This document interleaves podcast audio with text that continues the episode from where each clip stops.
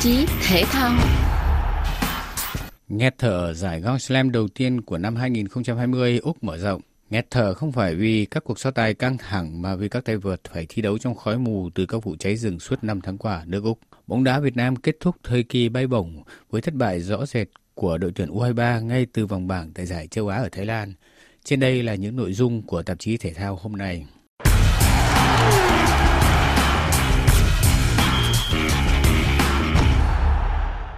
Trước hết chúng ta đến với mùa hè đỏ lửa của nước Úc với một tuần khởi động giải quần vợt Úc mở rộng 2020 trong không khí ngột ngạt của khói mù. Các đám cháy rừng đã tàn phá nước Úc suốt nhiều tháng qua làm 28 người thiệt mạng, hàng triệu hecta rừng bị thiêu trụi. Trong tuần, lớp khói mù từ cháy rừng đã bao phủ nhiều thành phố lớn của nước Úc, trong đó có Melbourne, nơi giải quần vợt lớn nhất đầu năm Grand Chelem Úc mở rộng chính thức khai cuộc từ thứ Hai 20 tháng Giêng đến ngày 2 tháng 2. Ngày thứ Ba vừa rồi, gió đã thổi về bầu trời Melbourne một lớp khói mù dày đặc làm không khí bị ô nhiễm nặng nề.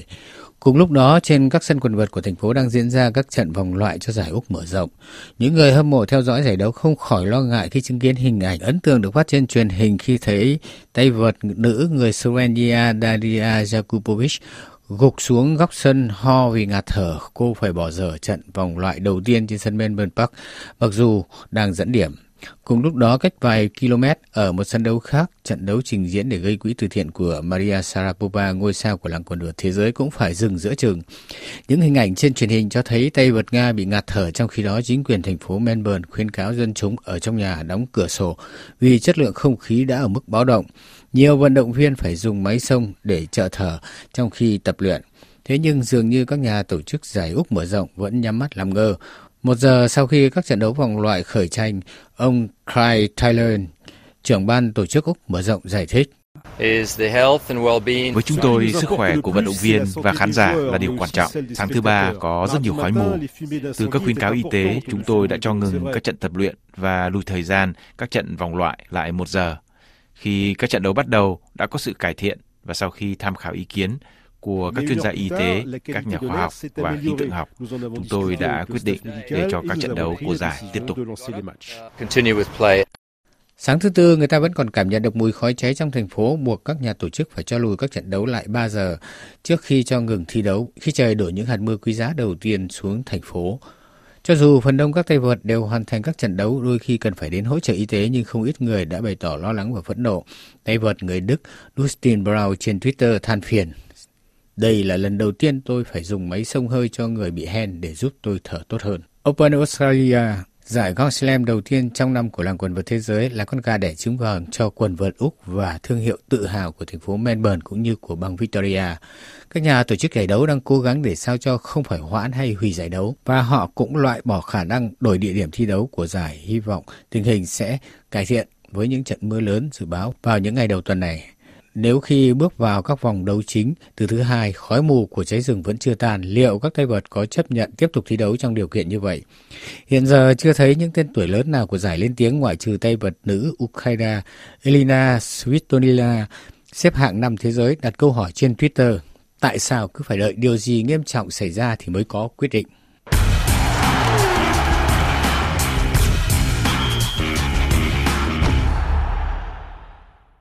Chuyển qua với sân cỏ Thái Lan, nơi đang diễn ra vòng chung kết giải vô địch bóng đá nam U23 châu Á. Sau 2 năm thăng hoa bay bổng với hàng loạt thành công, bóng đá Việt Nam đã trở lại mặt đất. Đội tuyển U23 Việt Nam, Á quân châu Á của giải 2018, đã phải về nước sớm ở vị trí cuối bảng D sau 2 trận hòa và 1 trận thua. Kết quả của đương kim Á quân châu Á khiến giới chuyên gia và người hâm mộ Việt Nam không khỏi thất vọng sau những chuỗi ngày đầy hưng phấn với thành tích của bóng đá Việt Nam gần đây. Chuyên gia bóng đá Trần Duy Đi cho biết cảm nhận của ông và những phân tích xung quanh thất bại của đội tuyển trẻ Việt Nam tại đấu trường châu lục lần này. Tham gia vòng chung kết U23 châu Á tại Thái Lan thì chúng tôi rất nhớ rằng cái mong muốn của Liên đoàn bóng đá Việt Nam cũng như là mong muốn của ông huấn luyện viên trưởng của đội U23 Việt Nam Park Hang-seo là chúng ta cố gắng vượt qua vòng bảng. Tuy nhiên, chúng ta chỉ có giải quyết được 2 trận hòa và 1 trận thua cuối cùng, và cuối cùng chúng ta đứng cuối của cái bảng. Cảm xúc mà chúng tôi nghĩ rằng tất cả những người yêu mến bóng đá Việt Nam cũng như là những nhà chuyên môn cũng rất là tiếc, bởi vì chúng ta nghĩ rằng với một cái công tác chuẩn bị mà hiện nay chúng ta cho là cái sự phát triển và tiến bộ của đội U23 Việt Nam thì chúng ta có thể có thành tích tốt hơn, là chúng ta có thể vượt qua vòng bảng. Nhưng quả thật chúng ta biết đây là một sân chơi lớn tầm châu lục và các đối thủ của chúng ta là những đội mà có thực lực ở Tây Á cũng như ở Đông Á, và chúng ta đã không hoàn thành được cái mục tiêu là một trong hai đội có thể vào vòng trong. Và chúng tôi nghĩ là cảm xúc của cá nhân tôi cũng như những người làm công tác chuyên môn là rất lấy làm tiếc, mặc dù biết là các cháu U23 Việt Nam cộng với ban huấn luyện của đội U23 Việt Nam đứng đầu huấn luyện viên Park Hang-seo đã có rất nhiều nỗ lực cố gắng nhưng đã không hoàn thành mục tiêu, và cái điều đó là chúng ta cũng phải nói một cái tình trạng là phải chia sẻ và tiếc cho đội bóng. Nhưng chúng ta cũng biết rằng đấy là cái việc mà bóng đá Việt Nam cần phải nhìn nhận vị trí đứng của mình ở đâu và chúng ta cần phải khắc phục như thế nào. Trong cái bối cảnh trình độ bóng đá Việt Nam nói chung đang có những cái bước tiến bộ rõ nét, trong cái bảng này thì được đánh giá là thuận lợi với các đối thủ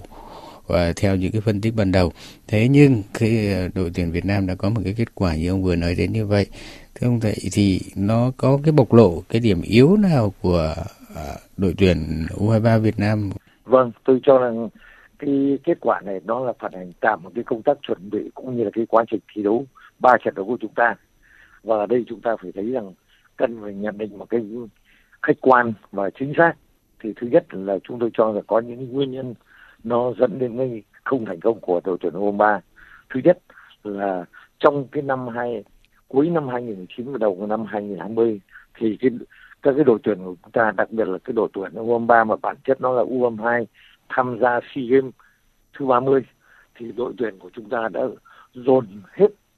lực lượng và tâm sức, trí tuệ để mà phấn đấu đạt một cái thành tích rất lớn là giành vô địch SEA Games 30. Và chúng ta nhớ rằng 60 năm qua đội tuyển U23 Việt Nam mới có thể làm được việc đó, tức là Việt Nam vô địch SEA Games. Và cái nỗ lực đó thì nó dành rất nhiều sức, nhưng mà chính vì thế thì cái hệ quả của nó là cái công tác chuẩn bị cho cái giải U23 châu Á vào cái thời điểm này thì thực ra cũng không được tốt lắm. Chúng ta phải khẳng định như thế. Vì sau khi mà vừa mới kết thúc SEA Games thì đội tuyển U23 như chúng ta đều biết là cũng có một cái đợt tập huấn rất ngắn ngày ở Hàn Quốc, nhưng thực ra cũng chỉ là một buổi tập nhẹ tại Hàn Quốc và sau đó trở về thành phố Hồ Chí Minh trước khi sang Thái Lan để thi đấu. Thì cái công tác chuẩn bị đó và đặc biệt là lực lượng cầu thủ của chúng ta U23 lần này, nếu so với cái đội hình mà chúng ta tham gia mà vô địch SEA Games 30 thì chúng ta phải nói là lực lượng của chúng ta là không đồng đều và không xuất sắc bằng đội tuyển lần đầu tiên chúng ta tham gia là cái U23 chúng ta tham gia tại Thường Châu, Trung Quốc năm 2018. Thì ở đây chúng ta cái lực lượng của các cầu thủ chúng ta không đồng đều, thậm chí có những cầu thủ non thiếu kinh nghiệm mà chúng ta đều biết, ví dụ như cầu thủ Bảo Toàn và một số cầu thủ khác. Cho nên đấy là một cái điều mà chúng ta nghĩ là nó cũng là cái nguyên nhân. Một cái nguyên nhân mà chúng ta cũng thể nhìn thấy là chúng ta không thành công được chính là vì là các đối thủ của chúng ta ở cái U23 châu Á là những đối thủ rất mạnh ở Tây Á và Đông Á, và họ không còn là chủ quan bất ngờ đối với đội tuyển Việt Nam U23 Việt Nam như ở Thường Châu năm 2018. Khi mà chúng ta đã giành được cái vị trí Á quân năm 2018 thì chúng ta đều thấy rằng các đối thủ đều coi trọng Việt Nam, cảnh giác và họ chuẩn bị, cho nên cái yếu tố bất ngờ mà năm 2018 chúng ta đã tạo ra một cái bất ngờ thì năm 2020 này, đầu năm chúng ta đã không còn cái thuận lợi đó, và cái điều đó chúng ta cũng thấy là nó có ảnh hưởng. Đồng thời là như anh biết là trong các cái diễn biến của 3 cái trận đấu thì các cầu thủ chúng ta có những cái thiếu sót về kỹ thuật mà thậm chí là tai hại. Ở đây chúng ta cũng không trách các cầu thủ. Chúng tôi nhận thấy rằng một cái ban huấn luyện đầy nỗ lực, một huấn luyện viên Park Hang-seo rất nhiều thành công, nhưng không phải bao giờ đội tuyển U23 chúng ta cũng luôn luôn là hết đạt được một cái thành công này đến thành công khác. Cho nên trong cái quy luật thể thao, nếu như có việc không thành công của hôm nay cũng là một cái bài học, chắc chắn là đội tuyển chúng ta cũng như ban huấn luyện cũng như liên đoàn sẽ phải tổ chức rút kinh nghiệm để chúng ta có thể làm tốt hơn trong những nhiệm vụ tiếp theo. Xin cảm ơn chuyên gia Trần Duy Đi. Vâng, xin cảm ơn. Chương trình thể thao của chúng tôi hôm nay xin tạm dừng tại đây. Hẹn gặp lại quý vị trong chương trình tuần tới.